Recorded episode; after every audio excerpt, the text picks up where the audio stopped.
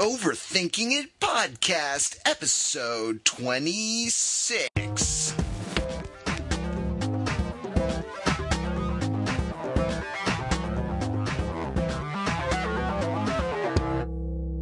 What's up? Welcome back to the Overthinking It podcast, the show from www.overthinkingit.com that subjects the popular culture to a level of scrutiny it probably doesn't deserve. It is Matt Wrather as ever, and I am from, uh, I am here in California coming at you uh, for the holidays. Happy holidays. Happy holidays to Mr. Fenzel. Kick the tires and light the fires, Big Daddy. I just want to get up there, whoop ET's ass is all. That's excellent. I'm good. How, how you doing, Matt? Merry Christmas. Merry Christmas to you too. Uh, well, th- With th- maybe, enthusiasm. maybe we should talk about this later because we are all three actually. Every and Mr. Lee is here as well. Hi. I mean, how's how y'all doing? What's going on? And you I can always get us Mark. at podcast at overthinkingit.com or uh, call us at 20 eat log 01 that's 203-285-6401 uh, thanks to everyone who's left great comments on iTunes. It's really, really nice to see the to hear the nice things that people say about this thing. Um, we're very self-deprecating about the podcast when we talk to ourselves about it because you know we assume that. Uh, well, no, you suck. You suck, Fenzel. Why are you so bad at podcasting? Oh, Ow! my God. Ow! Ow! God! Stop hitting yourself! Stop hitting yourself! I Um, purify my podcasting powers with self-flagellation like a Benedictine monk. But we, um, but you know what? It's really gratifying to hear people saying such nice things about it. So thank you to everyone. All right. So some people did call, or person anyway, did call this time. So here is uh, our first voicemail in what I hope will become our regular listener feedback section. Hi, Overthinkers. This is Gab from Las Vegas slash Walla Walla, depending on the time of year. I'm currently in Vegas right now, home for the holidays. Given the slight exchange between myself and Mr. Fenzel on the previous podcast, I'm curious about the nature of the pun and what makes a pun versus a bad joke or a, you know, pun. And why is one person's pun another person's pain? Uh, feel free to air this if you like, and happy holidays. Bye. I have no idea what she's talking about. I have had no such exchange with anyone. Well, uh, maybe the second voicemail left 10 seconds after the first can shed some light on this. Hi, Gab again. Um, by Fenzel, I meant Wrather in my previous message, and I realized the mistake as I was talking. Epic fail. Bye. We're alike in a lot of respects. That's true. We're both terribly pretentious. oh, Yeah, that was really? so- Dashing fellows. I prefer to look at it as wonderfully pretentious. Gab, that wasn't so much an epic fail as a, let's say, minor um, periodical fail, perhaps. That's Yeah. Uh, is awesome. Gab, Gab is great. Well, thanks yeah. for Gab's calling one of our one of our biggest fans on the on the site. You can see her in the comments threads, and, and it was actually in the comments thread that she and I had that uh, had that exchange. Uh, I pointed out that I was making a joke when I referred to irony uh, in the last podcast, irony, as the time that Oedipus stabbed himself in the ear. Now, I it should be said that I stole that joke from Fenzel, who said it That's before we started rolling. so, in fact, maybe she was having a, maybe she intuited that in something about the wittiness of the joke. Uh, I often feel like Gab doesn't like my sense of humor very much. Uh, I, I, I don't know. It, it is, it's a pretty, it's a pretty zonky joke. It's a pretty, it's a pretty silly pun. Was there confusion over the fact that that that was a joke? Well, no, I no. Apparently, she got it. She just didn't think it was funny. Oh, okay. Right. Gotcha. Which you know, that's always nice. Well, my mantra for these things is, hey, they can't all be winners. Right? Exactly. And You I, throw- I say that a lot in like casual conversation when I'm like, because as an, I do improv, so I get in these moods where I just make jokes after jokes after jokes, and they often just sort of fall flat. And I go, hey, they can't all be winners. you throw a lot of darts. I do. Well, you know what? Um, one of my buddies used to say about one of my other buddies, uh, and this is my buddy JP about my buddy John, and you both know John, and you might both know JP. Um, but he said that the thing that he always respected about John is that he swung at every pitch. You know, like he, he wasn't always going to be hit, hitting the ball out of the park, but he took a good solid cut at every pitch that came his way, and that that earned respect. And I and I, I respect that, and I have tried to live up to that example to the best of my ability. It's hard though, John, because uh, you know John really does swing at every pitch. And John is awesome. John is, of course, one of my favorite people in the whole world, as is JP, as are people on this podcast. I mean, this is just this is a Christmas miracle, is what this is. As uh, just full of, of sweetness and light. a goose, get the big fat goose. Let's cut it up and let's serve it to Tiny Tim because this is. I feel all warm and Christmassy inside right now. as is as is Gab. One of our one of our That's true. favorite one of our favorite people. And thank you, Gab, for calling in to the podcast. Okay, so what's the difference between a pun and a bad joke? Well, there are all kinds of bad jokes, but a pun in the Venn diagram, uh, bad jokes is the big circle and pun is the smaller circle contained entire well depending on your pi- compi- opinion either contained entirely in the circle of bad jokes or else peeking a tiny edge out of the circle of bad jokes. Mm it either looks like a circle or else like a yeast bleb reproducing I should also point out that in that Venn diagram, inside the circle that is the pun, yeah is another smaller circle, which is New York Post headlines. Yes, I was going to make the same comment. The New York Post. There's a little bit of the New York Post as an institution that is slightly outside of the bad joke circle. But Yeah, yeah, yeah. Also, but it's mostly has to do with its printing. A little bit. and has to do with like the logistics and accounting for actually running the newspaper. Most of the writing is actually bad, bad jokes and puns. Uh, it- That it's is true. really remarkable. i think there's I've some there's some great puns though on the cover of the new york post That They is there. the Oh, there worst- Oh my God! Do you remember the worst New York Post headline slash like most horrific slash wonderful terrible pun ever? Right, which was when Ike Turner died. Do you remember this? No, no, no, no. Oh my God! So Ike Turner died, and the next day, the front page of the New York Post said Ike beats Tina to death. Oh, jeez. oh wow man. Oh. that was that was horrific. It was the most horrific, ridiculous, over the top. Hey, you know what's really Post headline ever. funny? Spousal abuse. It just cracks me up every time. Well, I mean, New York Post. I mean, come on. In Rupert Murdoch's empire, you know, one way or the other, they never they they don't have too much of a soft spot in them for too much anybody. Um, Wow. but I know. I mean, I don't know. I guess yeah, that's a good question. Why do people people keep making puns if people keep professing that they don't like them, unless there's something slightly disingenuous about the not liking of puns, Well, I think not deriving any pleasure out of it. you know here. I think a lot of people, uh, a lot of people purport to dislike things that, in fact, they harbor a guilty pleasure for, Mm-hmm. or at Which least is really in, how most of our dating lives work. I think. This is from Wikipedia now. A pun or a mm-hmm. paronomasia hmm. is Okay. a phrase that deliberately exploits confusion between similar sounding words for humorous or rhetorical effect. For example, the, in the sentence, atheism is a non-prophet institution.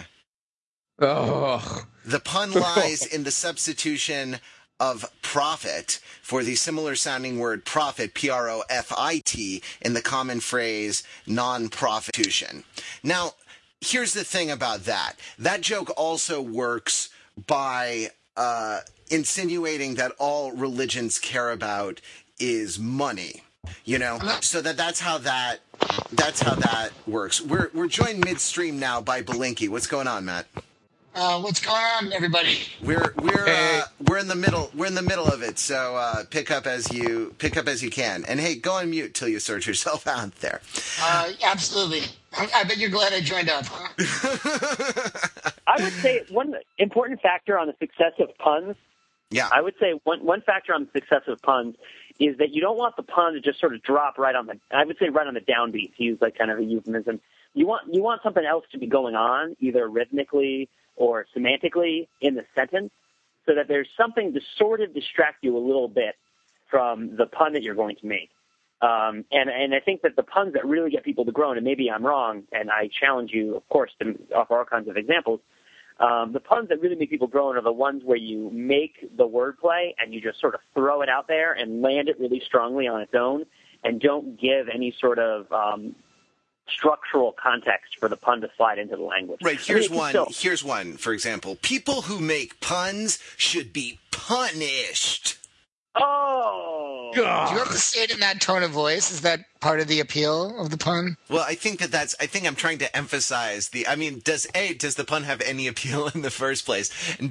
But I I was trying to emphasize that you know it's a terrible pun, and there's nothing going on in that sentence other than you know the the the um homophony of pun and the first syllable of punished. What do you guys think about like puns in movie titles, like a Maid of Honor or Goodwill Hunting? Or are those even puns? Well, Goodwill Hunting is not necessarily is not necessarily a pun. It's just wordplay. Sort of, yeah. I mean, Yeah, we were talking not- about we were talking about the Venn diagram before, with bad jokes being a big circle and puns being a smaller circle with a little bleb sticking out. Because there there is the occasional good pun, but of word, you know, the that smaller circle is entirely contained in a larger circle uh, of wordplay, which intersects the bad joke circle about half and half. Right? Uh, yeah, I mean, I'll, I'll go with that.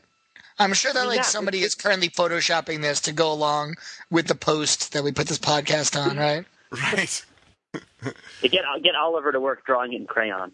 Yeah, Did he have definitely. a Did he have a good Hanukkah? He definitely did. He's in a train phase, so all his gifts were train related. That like I spent most of the morning assembling various uh, Byzantine configurations of train track with him that just went around in endless spirals and circles That's around great. the living room. Belinkie, I want to thank you for encouraging your child to take public transportation in the future. Definitely, although although the kind of trains that he really likes are the antiquated steam, the polluting steam trains of Thomas the Tank Engine. Huh, that huh. he really, I don't think he approves of electric trains at all. He feels like like trains should burn coal. He That's like one burn, of the yeah. He well, Yeah. They, they should burn clean coal. Explain to him that they should use clean coal. I don't think there is such a thing as clean coal. No, it's just another word for coal. but like it must mean something. when like the coal industry says clean coal, they mean something more specific. Once again, to use the Venn diagram, then clean coal is a little circle inside coal being a larger circle. right, exactly. Right.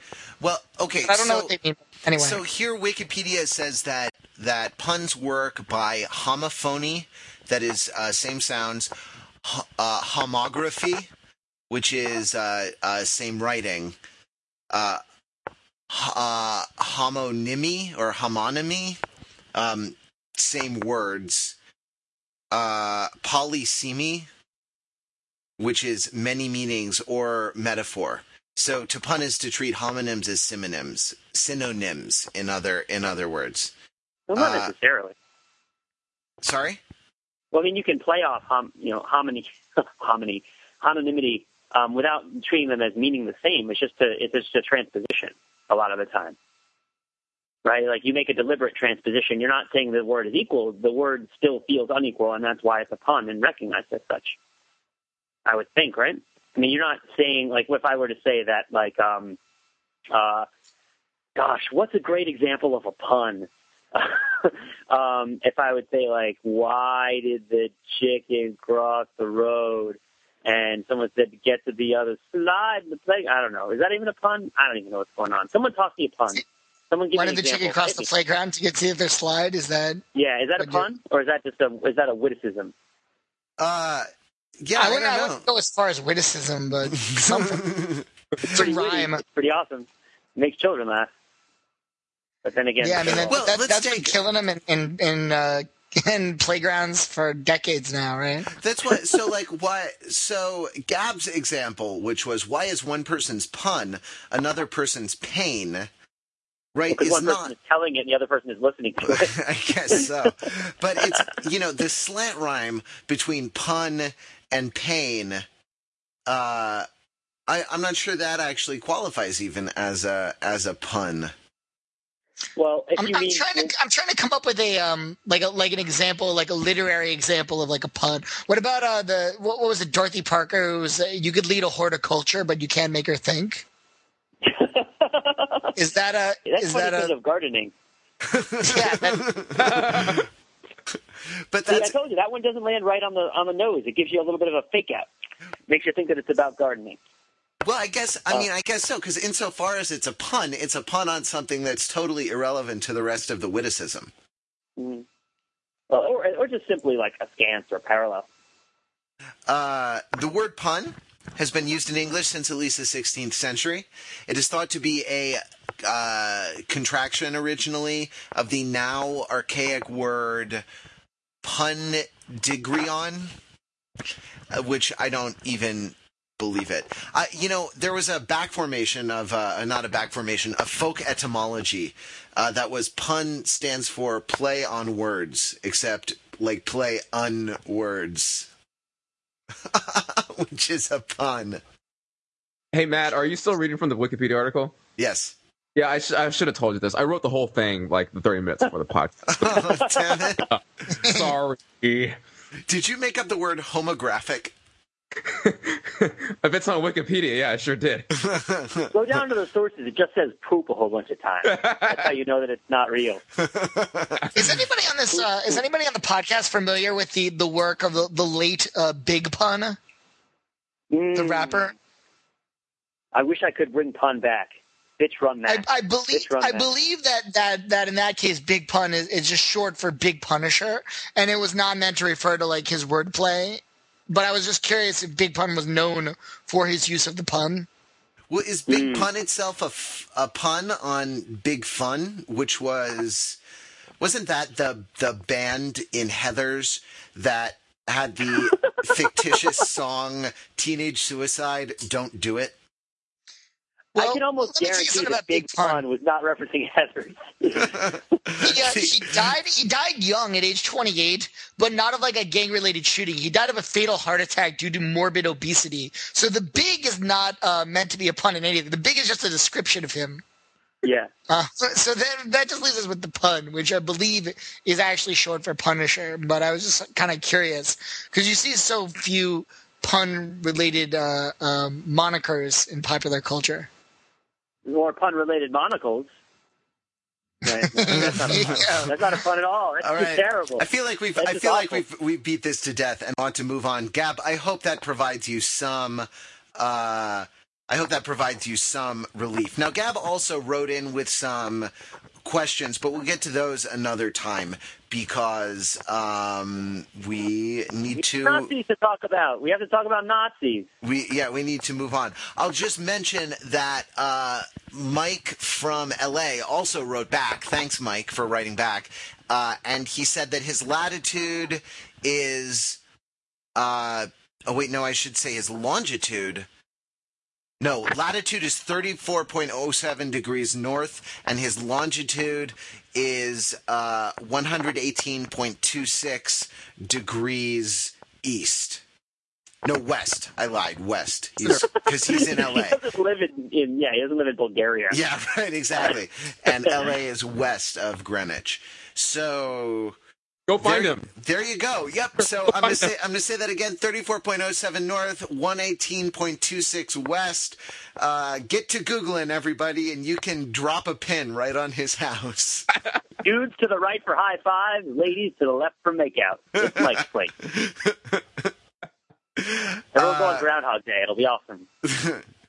Yep, absolutely. Uh, so, moving on, Nazis. It's time for Nazis. And Matt, I'm glad you joined us belatedly because I would feel uncomfortable. okay, I want to see the connection. I would feel uncomfortable talking about Nazis without a Jew on the call. Oh, I thought you were going to refer to my membership of the Nazi Party. oh yeah. Like- He's going to tiptoe around that. He's going to tiptoe.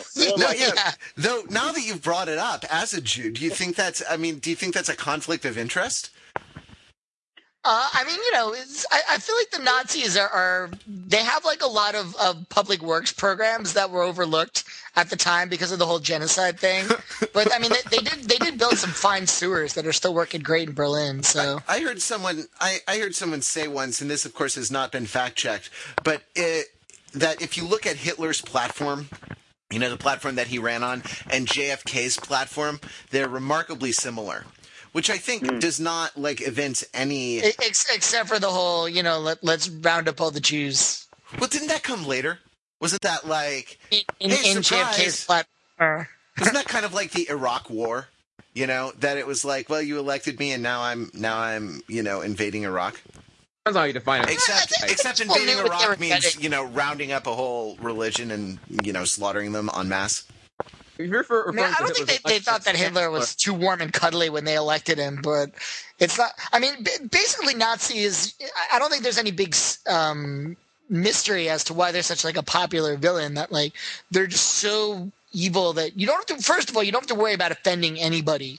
You know that like if you depict like Arab terrorists like nowadays as two sort of like two dimensional mustache twirlingly uh, burka burqa Muhammad Jihad uh, people will get people will get a little bit offended, you know, because they're saying that you're just you're hate mongering, you know, you're just you're making them into cardboard cutouts. But nobody is like, you know, hey, you know, the Nazis were more nuanced than that. You know, if you want to have just Nazis be uh, machine gun fodder for Indiana Jones, Right, and you you sort of don't care about current skinheads and racists and white supremacists. Like you're happy not to have them come to your movie. Well, it's not like they're going to be happy under any circumstances, so they fail to create any sort of credible threat. I mean, it's not like if I don't talk about Hitler in a bad way, that white supremacists are going to have like a good day. They tend to be pretty pissed off in general and like not in a very good mood. So, I mean, I, I I feel this way sometimes about roommates too. If it's like you're the kind of roommate who yells all the time, regardless of whether the refrigerator has been cleaned out or not, you're offering no incentive to clean out the refrigerator. So you just got to take it down a notch. Take it down, grow some hair, take it down a notch. well, that so you're saying roommates are like Nazis? Uh, sometimes, especially when they make you throw out your vegetables after a week just because they smell terrible. I try to live my own life. Whatever, I do what I want. My body. I don't care. Uh, I'm 18. So, I okay. can move out. it's easy to see why they are villains in movies, but Shana's point, and she was the one who wrote the post about this "No More Nazi Movies." Uh, if you Google "Nazi overthinking it," I'm sure you'll you'll get to it, or It's a else fit or else you'll get to our sister site "Overthinking It," where they you know overthink white supremacy. Don't go there. Don't go to that site. Register- That's a bad Register site. that on, on Yeah, yeah. Now. Yeah, I have to tell Don't- you, don't their, their Karate traffic. Kid Week, their Karate Kid Week was really lame. yeah, they really did not. Uh, they really did not have a lot of nuance about Mr. Miyagi the way that we did.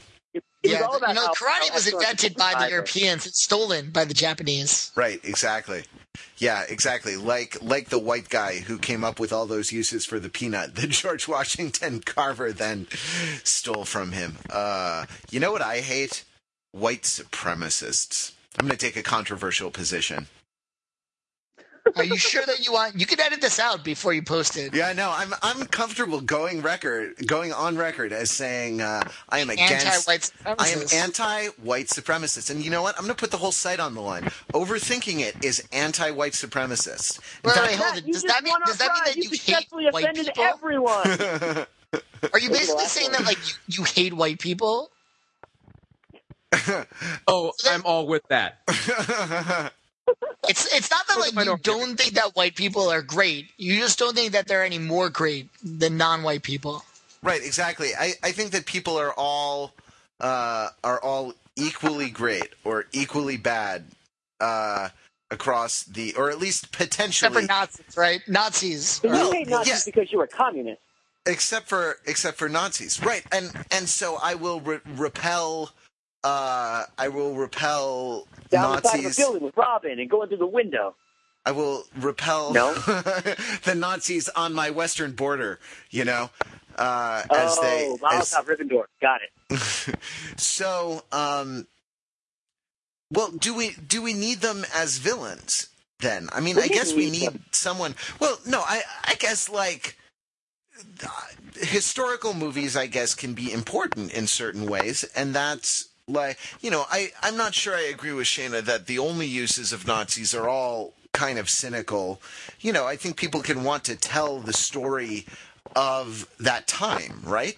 One of the reasons why we are talking about Nazis in the first place, aside from the fact that, um, you know, it's it's it's just so much fun to talk about Nazis. Because Nazis. it's Christmas. It's Christmas. this is Christmas, yeah. Is um, I, I went out and saw Valkyrie, the controversial Tom Cruise project. Well, wait, what is controversial about it? Other than Controversial project is his marriage. anyway, what? There's um, it's it's the backstory about how it's uh, over budget, or behind schedule. Um, certain parts of the production stopped cooperating with uh, with it because Tom Cruise is a Scientologist. Um, it's because Tom Cruise is crazy. There's all kind of other reasons why the film is controversial. Um, but basically, it's the it's the story about the plot to assassinate Hitler, uh, a a cabal of German high officers who who plotted to assassinate Hitler in 1944. Spoiler alert: it failed. Um, and uh, I, I, went out and saw it. Um, or did it?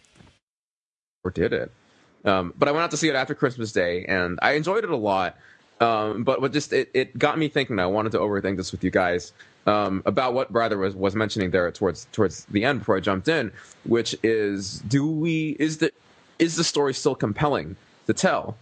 Um, as a filmmaker, when you're, when you're telling this kind of story about these German patriots, you know, is this are they trying to make a statement with this, which is still relevant, which is that you know you got to stand up to tyranny um, when you see it in your own country, especially evil Nazi tyranny. Well, there's, I mean, I think making a movie about a time period, can you just do it without necessarily having, you know, having it be about advancing a cause?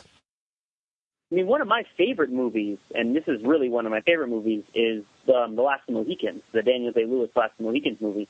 And I have no great sympathy one way or the other for the Seven Years' War or like the French and Indian War, you know, or like the, the battles on the frontier again between the Huron and the Mohawk. You know, like um, there's no, I don't, I don't understand. I honestly, I pretty much disagreed with Shana's post across the board, although I was amused by it. And I think that it's important to note that we're not a site primarily about disagreement, but about amusement. Um, and I thought it was a good post. But I mean, I don't see any need to not make Nazi movies. You know, like why? I mean, we can make cowboy movies. Why not stop making cowboy movies? Why not stop making movies about the mole people? You know, because the mole well, people aren't relevant against those two. You know what Shane is against? You know what Shane is against? Joy. She's against joy. she doesn't like movies where people shoot each other with real guns. And you know who else was against joy? Guns. Hitler. That's true. That's true. So you're saying that Shana is a Nazi. Well, and that's why she doesn't want to make Nazi movies, is here, because she doesn't want to draw attention to herself. Here's the thing, and I think here's where Shana has a point, though I don't I'm not sure if the point is applicable to uh, necessarily to all films, especially some of the ones that you referenced, like Schindler's List, maybe. Um, but uh, are you guys familiar with Godwin's Law? Oh yeah, yes. definitely.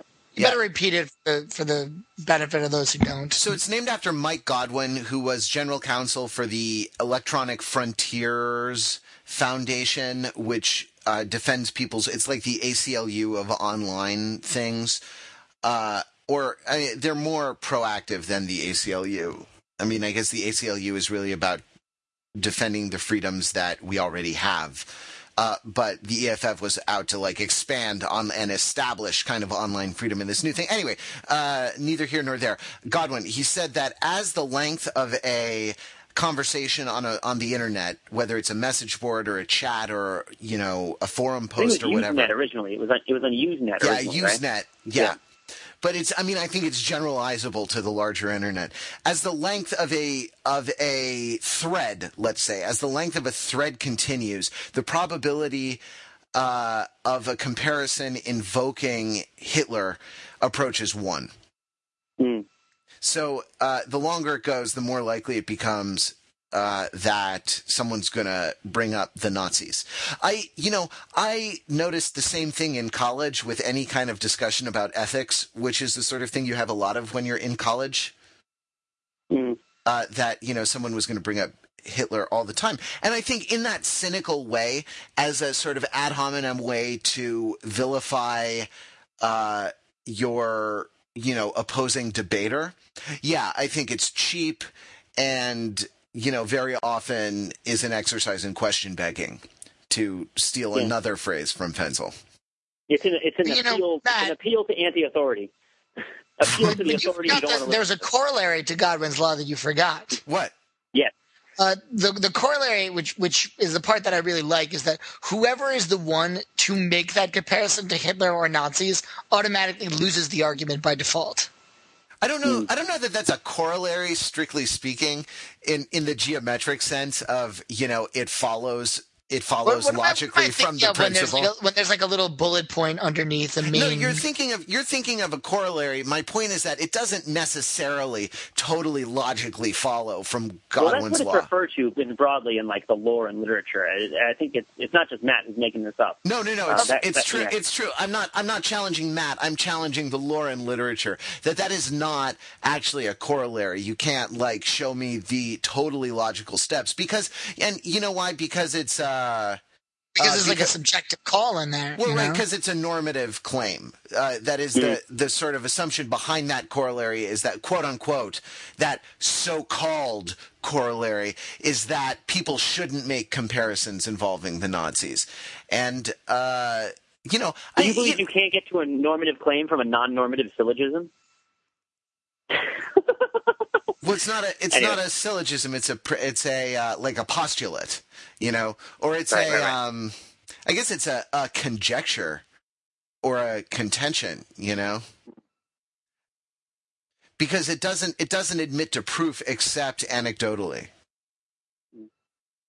But what Unless do you there's some sort of a priori internet thread like exists in, independently of our experience of it, and it's governed solely by logic. well, if it if it were governed solely by logic, it would not be an internet thread. Oh, touche! Can I See, that's wit. um, can I make the observation that our uh, comments, like our message boards or the comments on our posts, seem to be remarkably free from trollism? I mean, we get it every Mm. once in a while. I, the most egregious points of it, I like, you know, uses of abusive language or something like this, or you know, things slurs of certain kinds that I just don't want associated that I don't want under our banner, I do delete. But other than that, like you know, if someone calls us idiots, which happens from time to time, I leave that up. Um, Yeah. provided they don't, you know, use anti-gay slurs or something like that, or you know, I guess that's what you which get. they You get quite often. Well, it, it it happened. I actually took one down today, but uh, Really? Could could you sort of paraphrase it? Yeah, it was. Um, well, it was a, a lot of the critical posts we get fall into the same category, which is why are you guys writing so much about this stupid stuff? Why don't you just enjoy it like everybody else? except, Right. except this one's. Except this one said. Um, you know, why don't you guys enjoy it like everyone else, you fags? You know, and that's to delete the Or- podcast. Or oh no, I- man! I mean, I'm not. I I'm not directing that slur against anyone, so I'm not. I, I'm just reporting know, what just- was on the thing. kidding, I'm. But I delay. I, you know, I I deleted that because that's not. Look, it's it's our masthead collectively, and I just don't want certain kinds of things associated with it. But you know. It's only the most egregious forms that get that get moderated by me at the moment. So, you know, I think it's remarkable that we are such a civil and largely substantive place. Mm-mm. It being the internet and all. Does anyone recall anyone Godwinning one of our threads? You know, like uh, the comments. Ooh. Uh, I will. I will have a look on Google and see. What were you going to say, Pete? Oh, I was going to say that I think my favorite uh, inappropriate comment, and I'm only raising this because I have a strong suspicion that the person who made it isn't listening to this podcast right now, was uh, the guy who got really pissed when I wrote that post about um, Vato by Snoop Dogg, uh, because Snoop Dogg was wearing his gang colors on like the wrong side of town in the video. And he got like really, really hyped up, right? And he was talking about like how angry he was and how his gang was gonna like yeah, you know, whatever he was going to go and kill a bunch of people or like rough up a bunch of people from the other gang who were in that neighborhood or something like that. Um, and didn't he post that to our site? And I was like, man, this guy knows where to find his audience. Like these are the the right people are listening and the right people are reading this um, because God knows that we have a really strong far reach in uh, the various you know you know rough side of LA, like East LA communities and stuff. I don't know. I don't know about you guys, but I'm in a gang. I mean, it's what I You're do on the weekends. You know? Well, it's the Asian mafia, isn't it? Exactly. Yeah. I mean, are you in the gang or are you in the reserve? What's the Are you in Korean like the, equivalent of the the Yakuza? Do you guys So- have a Can you just do Yakuza? like Not, not quite to the, the Yakuza type level. We there are there are Korean. You know, I wouldn't quite call it mafia, but you know, crime organizations. You know what? You know what strikes me most about the yakuza is how efficient it is. They Also are, how they're they're good very at math. And they, Really they know how to play the piano very well. I do cruiser parties, like the, the piano is just going nonstop. Right, absolutely. Billy Joel but no one can no one can play piano better than the boss. You know, like if he sits down and plays chopsticks, then everyone else just has to play chopsticks, but worse than he do it. They have to. They have Why to like. chopsticks? Why would it be chopsticks? What do you I'm glad that that's the detail you uh, chose to Just an seize on. But I should, I should Asian people mention can't for, play heart and for soul like everybody else. I should mention for the listeners who haven't tuned in. I actually am of the Asian persuasion, so it makes it okay, I guess, for me to make jokes like Asians are good at math and can play piano. Um, Right, exactly. Like- And by being your was the- friends, it is by the transitive property of offensiveness okay for us as well. but is it okay for us to make fun of Nazis and if none of us are Nazis? Well, Matt's enough. Oh wait, wait, I wait, think Belinkie's a Nazi. We're good. can make fun of not, yeah, but but even if I wasn't, I think anyone can make fun of not. We won. It's it's like the winners write the history books and also get to make fun of the losers, you know, without repercussion. So, Matt, like, um, how do your how do your cohorts in the Nazi party feel about your Judaism? I mean, you know that that's that's something that I, I I would prefer if you kept a little hush hush. Oh, got it, got it. You I, know- I think that, like, you know, like, like, look, I'm sure that, like, you know, you and I don't agree on everything, but we agree on a lot. right. So that, you know, I think, I think that, that, that we can agree, me and my fellow Nazis can agree that white people are better than not white people, even if we can't agree on, like, all the, all the sub, you know, issues under that banner. do you? I mean, like, you don't necessarily, do you, you know what I like? Do you take your payas and like uh, restyle them into a mullet or something when you go to rallies and whatnot? I can't even quite visualize that, although it sounds like a great idea. Oh man. Uh, But yeah, so so Valkyrie, Matt, uh, Mark, is it a good movie? I thought it was well done, in that Okay. it creates an It's by the guy who wrote, wrote The Usual Suspects, right? So Yes, I'm, it's I'm by assuming at the end that, that Tom Cruise turns out to be Hitler. Spoiler alert! No, he doesn't. No. but it's it's it's, an it's an excellent it's an excellent film. It, it creates a, it conveys an, a, a great sense of suspense as it really should. Um, my main question that I'm and I'm that I'm trying to wrap my mind on here is that do we need to be told the story again? Like, or or, or kind of more to the fundamental question is that is Bryan Singer trying to make some point about patriotism and you know rising up against forces of evil and doing the right thing? Is he?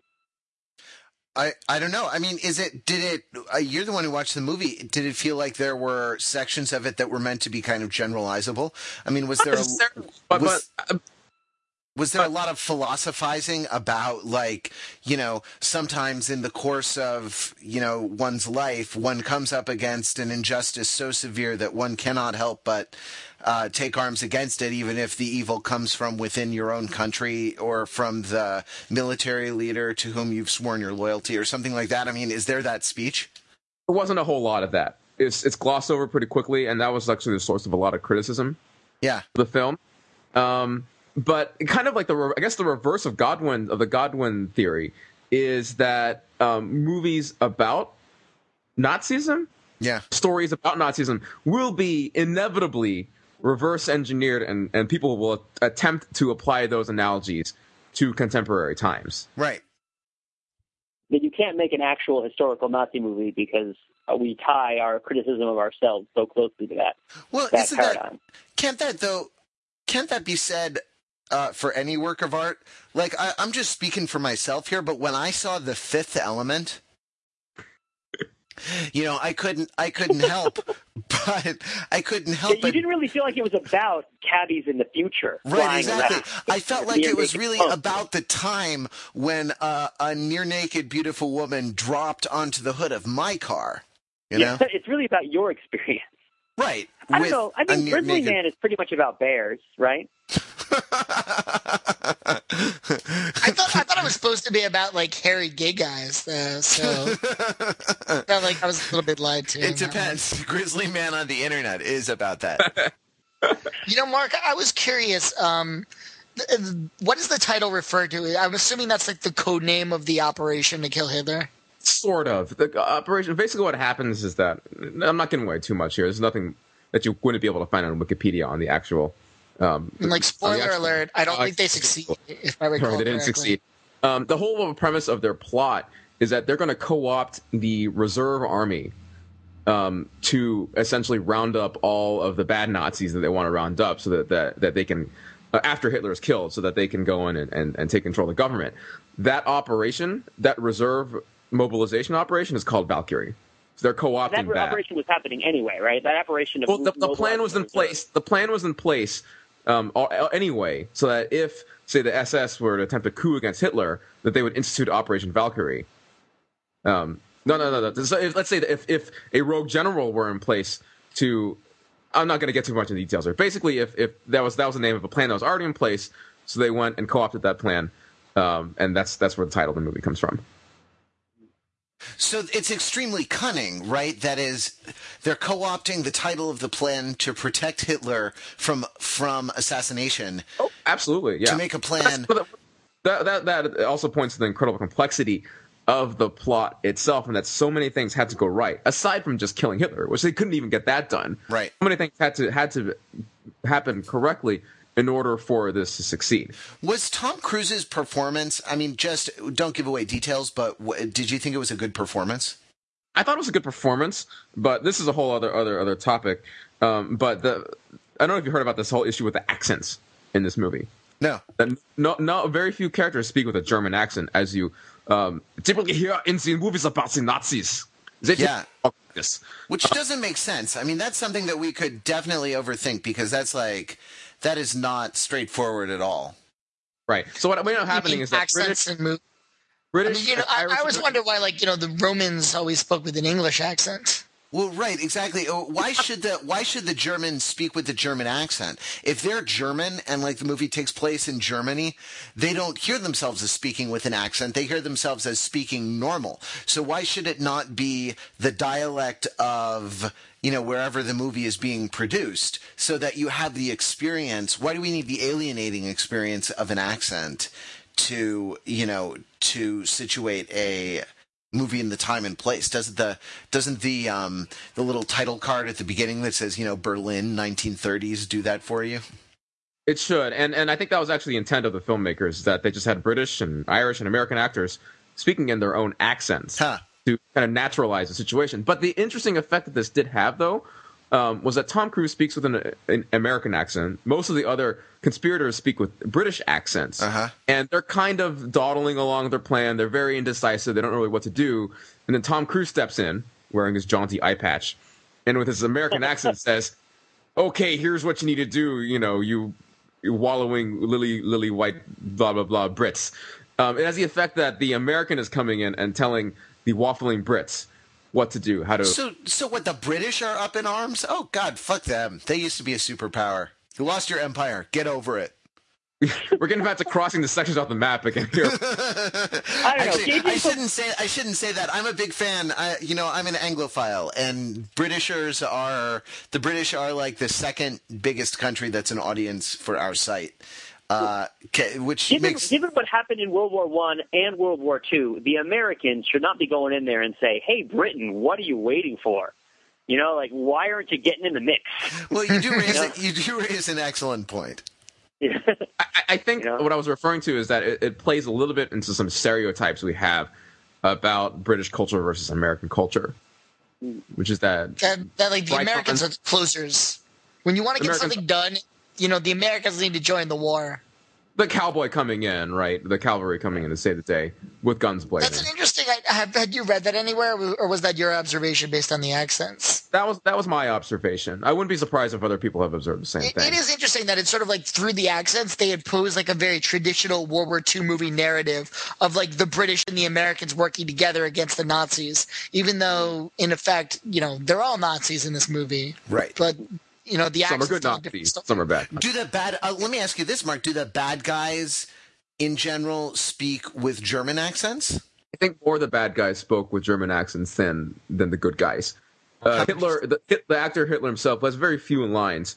um, the actor who plays Hitler himself has very few lines, but what he, he does deliver them in a slight German accent. How, how was Hitler, by the way? He's portrayed as not as like a railing madman. He's kind of tottering. Um, definitely, kind of.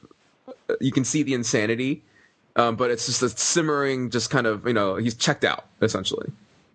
It's it just shows us one scene where it's the day after D Day. You know the, the the Americans and the British have in, have invaded. Um, you know the shit is going down, and they they're talking about this, and Hitler's like, "Oh yeah, that thing." Ugh. I'm crazy. He, he doesn't it- get it. Does it? So it takes place at that point in the war. The whole movie is kind of takes place at that point in the war, or does it telescope a little more and it's a it's a longer? It's it's pretty much all in the period um, a few months in 1944. Huh, And okay. Well, the, the plot the, the plotting to kill Hitler had been going on for a while, um, but Tom Cruise's character enters the scene in 19, in, in early 1944, and the plot is executed in, in later 1944. Yeah.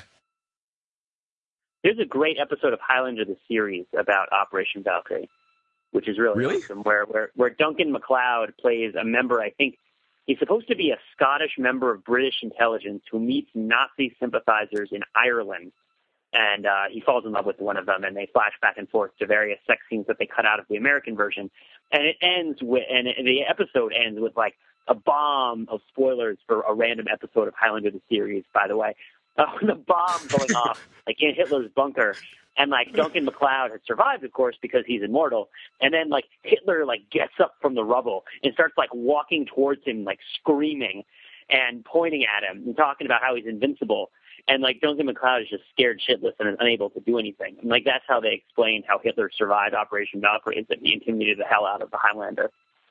Um, I enjoyed it. I thought it was historically accurate, especially the sword fights and the lightning storms. I gotta, I gotta say that, that the Highlanders got some balls to do that. Like that's a crazy ass scene. it was one of the craziest scenes I've ever seen on television. The line is, "The hand of God Himself protects the Führer," and that is what Hitler is screaming as he is like walking out of the rubble of his bunker. It's kind of one of the most pro-Nazi moments I've seen in like regular television, and it's kind of disturbing. I'm not very pro-Nazi. Well, that's okay. Here's, I mean, because Pete, you re- you're not very pro-Nazi. Well, I'm sorry. I'll, I'm going to mediate between you and Belinkie then, so that you don't have any kind of we don't get the fisticuffs. yeah, Yeah, any kind of uh, conflict. But you know, one of Let the reasons that, on you. that Shana identifies that Nazis are used in movies a lot, or maybe this was in the comments, was that the uniforms look good, right? Like they are extremely cinematic. You know, Nazis translate well. I, actually, any kind of fascism really translates well to film because it's about drawing people up in order, making order out of chaos, people standing in Performance lines. and personality and stardom. Yeah, exactly. Well, right, exactly. Like at the, but even at the level of like the masses, the way the masses are disposed under fascism is inherently cinematic.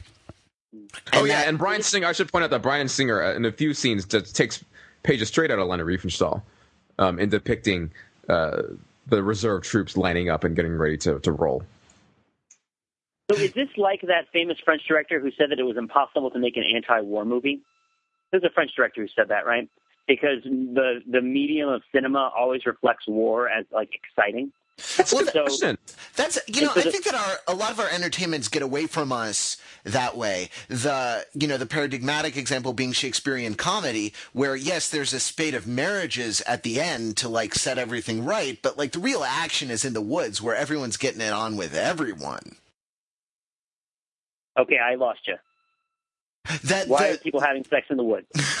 because it's a Shakespearean comedy.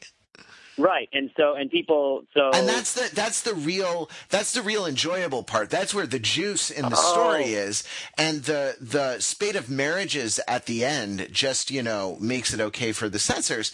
In a way, like, you know, we like to dabble in these things. It's it's let's call it law and order SVU syndrome. You know? We we really like to sort of enter imaginatively into that licentious world of like uh you know, I don't know, in Law and Order SVU, it's all child molesters and, you know, semen stains places. Like, can you find the, uh, can you find the semen? What is that a joke from? that, yeah. Oh, that's a joke from that's a joke from Superbad, right? Where the cops were like, uh, "All I knew about about uh, being a cop, I learned from CSI. I thought there was semen on everything, and it would all go to a magical semen lab where it was advertised. In every crime, there would be semen, and we'd just swab it up.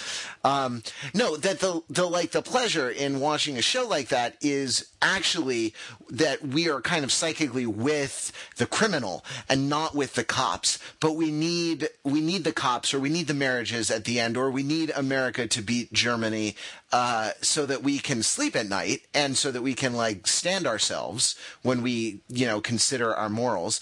But uh, that the real action and what we're what we're really in it for is like you know we want that cheerleader to get raped or we want that you know Jeez. guy dressed as a girl dressed as a guy dressed as a girl to you know make out with the donkey you know or we want we want to like uh go go marching with hitler a little bit Wow. I, I, So you're but, saying- I mean, when I'm watching Law and Order, I'm definitely rooting for Jack McCoy. No? yeah oh Yeah, yeah, I- I- I absolutely he's so craggy and he has that he has that thing where he kind of shakes a little when he talks i really love him I mean, I don't know. I think that you can talk about. Um, I think the difference, uh, the main difference, I think, is that you you hit the nail on the head a little bit with with the pageantry of it and the appearance of it being intrinsically engaging. When you're talking about, I mean, the reason that these governments pick the symbolism that they pick is Right. because it has an intrinsic quality that gets people's attention, and so. In that sense, you're able to use that vocabulary of symbolism, which has a certain power because it's been crafted by people whose job it is Well, to be right. good at that sort of thing. And, and it's successful. there's so much dynamism right there's so much energy and vitality uh, and vigor in that I mean, but- even though it's bad right it's very energetic badness Yeah, I mean, I don't know if it if it is tantamount. I don't know if it's similar to the Midsummer Night's Dream example in that we have a sort of actual intention versus a socially acceptable intention, um, as much as perhaps like the the sense of alarm and forbiddenness itself sort of heightens the energy of the scene. I would I would say I would say or that sure like or maybe that there's something maybe that there's something. I i do think like uh, with the example of of like svu which for a couple of years at the beginning of its run was the most popular show on television until it was supplanted by i think csi which is more or less the same thing with slightly cooler graphics. And more semen. Uh, and yet more semen. Though you thought it was impossible to get more semen than they have in uh, in SVU. I, I do think there that we have a you know we have a purported intention and an actual intention in in watching a show like that, but. Um, or Criminal Minds, which is, you know, the torture porn genre made just palatable enough for primetime TV. But what you're saying is that for the Nazis, it's more like when, when we encounter all that dynamism, uh, even even in spite of ourselves, we can't help but be drawn into it or riled up by it a little bit. I, I mean, I would point to the response there primarily as one of like of excitement, but I, I want to take away some of the endorsement of it because I think, and not just for political correct reasons. I mean, I think that like it's you can you you're sort of you're you're agitating somebody to like a state of you know like maybe a slightly faster heart rate or more sort of mental engagement with what's going on. But it's these things in themselves aren't you know we're not necessarily always doing the do when we're when we're watching TV like we're not always endorsing the thing that is most exciting. You know like like my my favorite Nazi scene in movies is the one in the Last Crusade where Indiana Jones goes to Berlin and like you see the huge Nazi parade and he has to like sneak into the Nazi parade and try to get his um or he's trying to get his his uh, dad's diary out of out of Berlin Right. and there's this this this sense of like the scope of it and the size of it and like the the the force of the symbolism and the force of the person and actually Hitler appears at that point too and whereas I find the appearance of all this pageantry exciting and and, and it's certainly like it, it makes an impression I don't think that the extent to which it excites me rises from a place that it is at all similar to a sort of forbidden desire to be part of it or endorse it or be around it. You know what I mean? Like I think that there's a sense of where it atta- it hits us where we live um, in terms of what we respond to despite ourselves. But I don't think it's the same case with sexuality, which is much less, more complicated, where you've got the situation where we have our, our, our sort of urges versus our behaviors and and I don't necessarily think that we would want to become Nazis just because at any given moment that like, you know, uh, okay, you know, a guy walks down the street carrying a Nazi flag, you don't automatically start following him. But if a girl walks past you on the street who's attractive, you might you're going to be likely to turn around and, and take a look. You know yeah, what I mean? it'll it'll draw your eye. Sexuality is more normative than fascism. I would I- say there was more of an ought involved in, in sex represented on screen than there is in like political violence and, and political uh, exhibition as demonstrated in movies. Well, that's a that's a Um, good, but not. I mean, not with not with violence. The I, I mean, the idea that you can't make an anti-war movie because the camera just loves violence is, you know, I think that's a suggestive one. Uh, Jean-Luc Godard said that all you need to make a movie is a girl and a gun, and you know, if that. Right, i- you know, if you have those two things, you have the ingredients for a, a successful movie. And actually, you know, I'd see that movie. sorry, I'd see that movie. yeah, right, yeah, no, me too. They- I- they in fact, I have- British in fact, movies where you have girl and a literally nothing else. It it would be like it would be like she's like in sort of like a white formless, you know, ether. right, but she has a gun. Or the You mean gun, I mean, or The the gun, basically. really the gun is always chasing the girl, you know, with all the the myriad implications of that scenario. Hey, by the way, uh, we don't, Godwin's Law has never come to fruition on overthinking it. Wow. Which, The- which is funny because I, that. I think almost yeah. any pop culture thread could be Godwin. You could be just like, oh, you know, people who people who are come out against Twilight are, are just like Nazis stomping on, you know, whatever. Well, I mean, I would I could make that argument without trying too hard. This is something like no no one listening knows this, but I I sent out a like a New Year email talking about the site a little bit to some of the writers on it, and one of the things I said was that we are a uh, we're a pop culture enthusiast site, but we're not a fanboy site, you know. So we wouldn't get rabid. We're a little more wry than that, I guess, in our voice. Like we wouldn't get rabid about Twilight or anything, about Batman, about Nazis, about anything. We're not about to get, you know, really, really taken with our appreciation for something. Except, Except uh, for Yu Yu Hakusho. Yu Yu Hakusho, we're all crazy about. well, I was about to say maybe Al two podcasts ago with the Karate Kid. Yeah. or, yeah, or yeah. just Los Angeles in general. with the community of the, the the number of communities in the San Fernando Valley. Geography. Yeah. I Um, mean, we individually get excited about things, but that's not the reason that we write on the site. No, no. Yeah. We write on the site to entertain you. We also do the podcast to entertain you. Are you Look not me, entertained? Are you not entertained? Uh all right. Well, that's um. Hey, uh, briefly, just very briefly, anyone anyone have a good story from the holidays?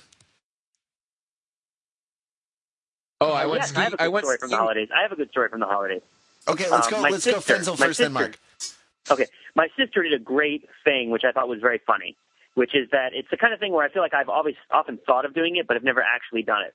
Which is, um, she got every member of our family the same gift. She got all of us copies of Kung Fu Panda because she loves Kung Fu Panda that much, and she thinks it's really, really wonderful, and that everybody should see it. So, you know, I do I do the thing with the family where I have Christmas Eve with my dad and Christmas with my mom. And so Christmas Eve, my dad opens his present from Megan, and it's, it's Kung Fu Panda. And then on Christmas Day, I open my present from Megan, and it's Kung Fu Panda. And I sort of realized the scope of what had happened, like how Kung Fu Panda was going to enter all of our lives. and, and I just laughed. I just laughed out loud because I, I don't know. I guess I guess it. I, I've heard it's good, um, but uh, I felt like that was a fun little cultural moment. How how old is she? Megan, she's Yeah. 24. Twenty four. So she's a Oh, she's she's, like a 23. Jack, I'm sorry, she's not 24 yet. Her birthday is in April. twenty three. So she's like a Jack Black fan or something. She really, I mean, I think she specifically likes Kung Fu Panda. She's not a fangirl. She's not particularly super enthusiastic about movies or media in general. Like she, you know, has a master's in French and she studies international relations and she, you know, she's in DC. Um, so, but this movie in particular, she saw and really, really liked. So she's a so- sophisticated intellectual person, but she just loved Kung Fu Panda.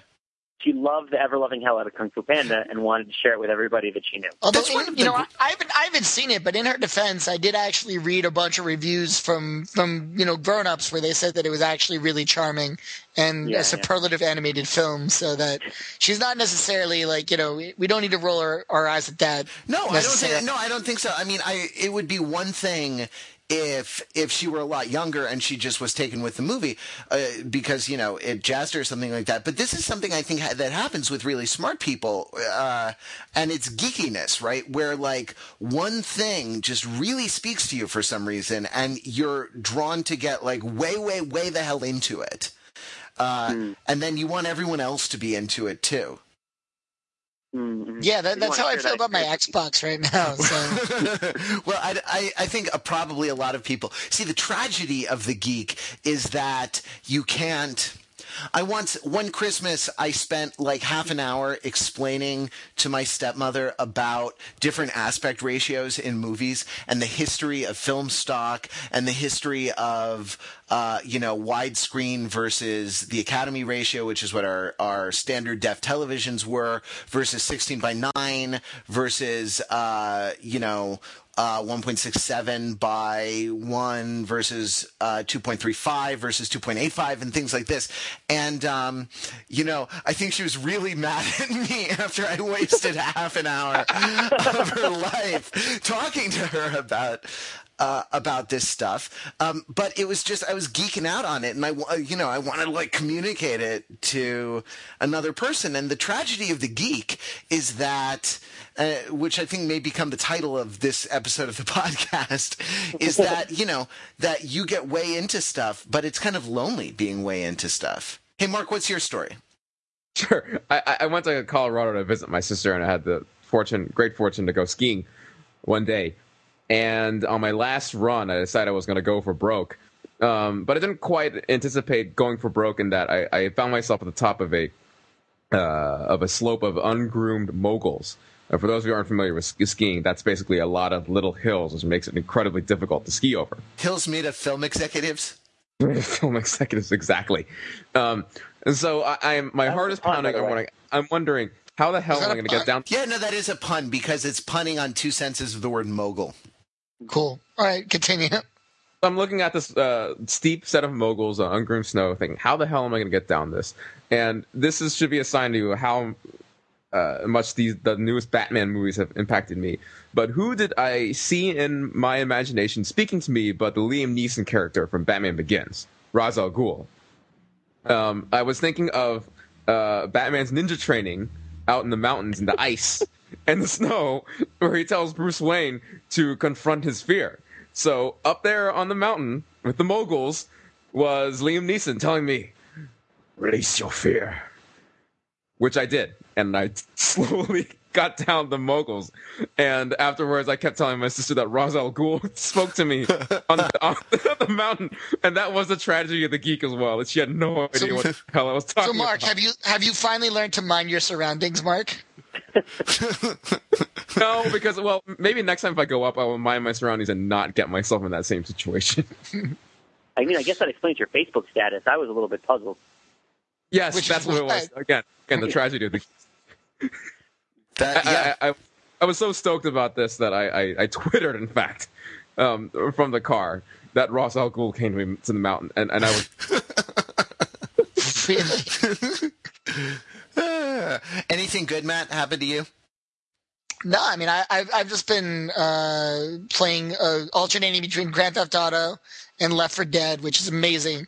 Le- Left 4 Dead is a first-person shooter, but I think I think I might finally write about this. I finally figured out what makes it so satisfying is that like, you know, the the I think that the the basic unit of satisfaction of a first-person shooter is you kill something. And so what Left 4 Dead has done is made that extremely easy because your enemies A have no weapons, B sort of stagger around randomly, like bumping into walls and things a lot of the time and don't even notice you're in the room with it. You know, and you could rock right up and shoot them in the head. So it's really easy to and, and, and they take like one shot. So it's really They're- easy to they're kill zombies. zombies. yeah, it's zombies. So you, you make sure to Right, right. I'm sorry. It's a, it's a zombie killing game, and it's really easy to kill them.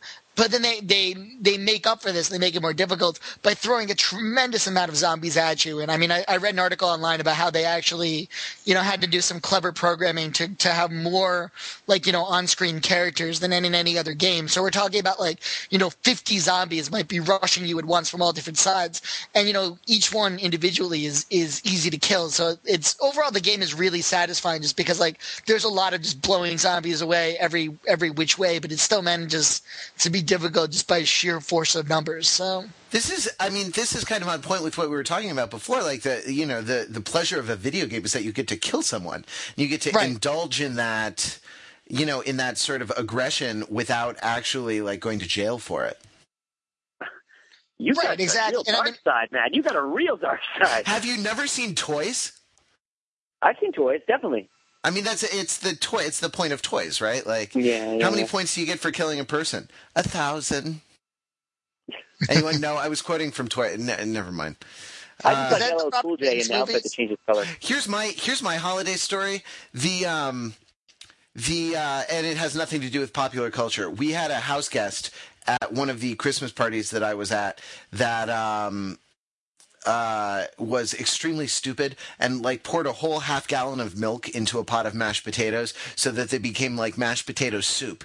Uh, and then decided to compensate for this by turning up the heat way the hell to high so that it became this molten pot of mashed potatoes that would bubble up, but it wouldn't just bubble in the pot, it would bubble and send an eruption, a lava like scalding eruption of white mashed potato soup like five feet into the air and they got you know they got all over my clothes until i like an american in you know a british movie stepped in and took command of the situation and said that there would be no mashed potatoes at christmas dinner yeah, that'll get you kicked off of Top Chef, no question. Thank you for bringing it home to the pop culture, to the pop culture point. Uh, well, Patty's not going to be happy with that one. Yeah, absolutely. Well, uh, thank you very much to the panel. Thank you to, let's see, let's do this in alphabetical order. Mr. Belinkie.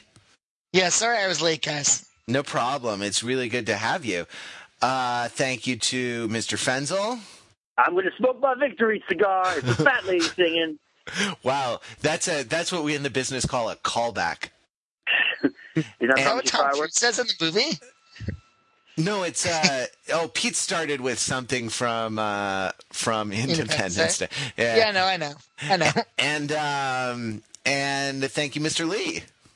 To close the subject of Nazis, say what you will about the tenets of National Socialism. At least it's an ethos. At least it's an ethos. You'll find our ethos on the web at www.overthinkingit.com, the site that subjects the popular culture to a level of scrutiny it probably doesn't deserve.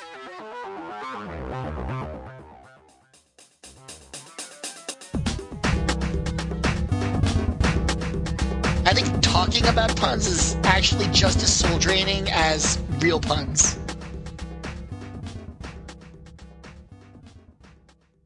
I mean, I think we might have come off as a little more pro-Nazi than I'm comfortable with, but um, I guess it was good.